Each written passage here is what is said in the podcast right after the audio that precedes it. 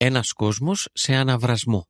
Πώς θα τα βγάλετε πέρα; Μήπως νιώθετε ότι τα προβλήματα που είναι κοινά στον κόσμο σας επηρεάζουν προσωπικά τώρα περισσότερο από ποτέ άλλοτε; Βλέπετε στο μέρος που ζείτε κάποια από τα παρακάτω; Ένοπλες συγκρούσεις, επιδημίες, φυσικές καταστροφές, φτώχεια, προκατάληψη, βία εγκλήματα. Οι τραγωδίες προκαλούν σε πολλούς ανθρώπους σοκ και απελπισία. Μερικοί, όταν περνούν μια συμφορά, μουδιάζουν συναισθηματικά.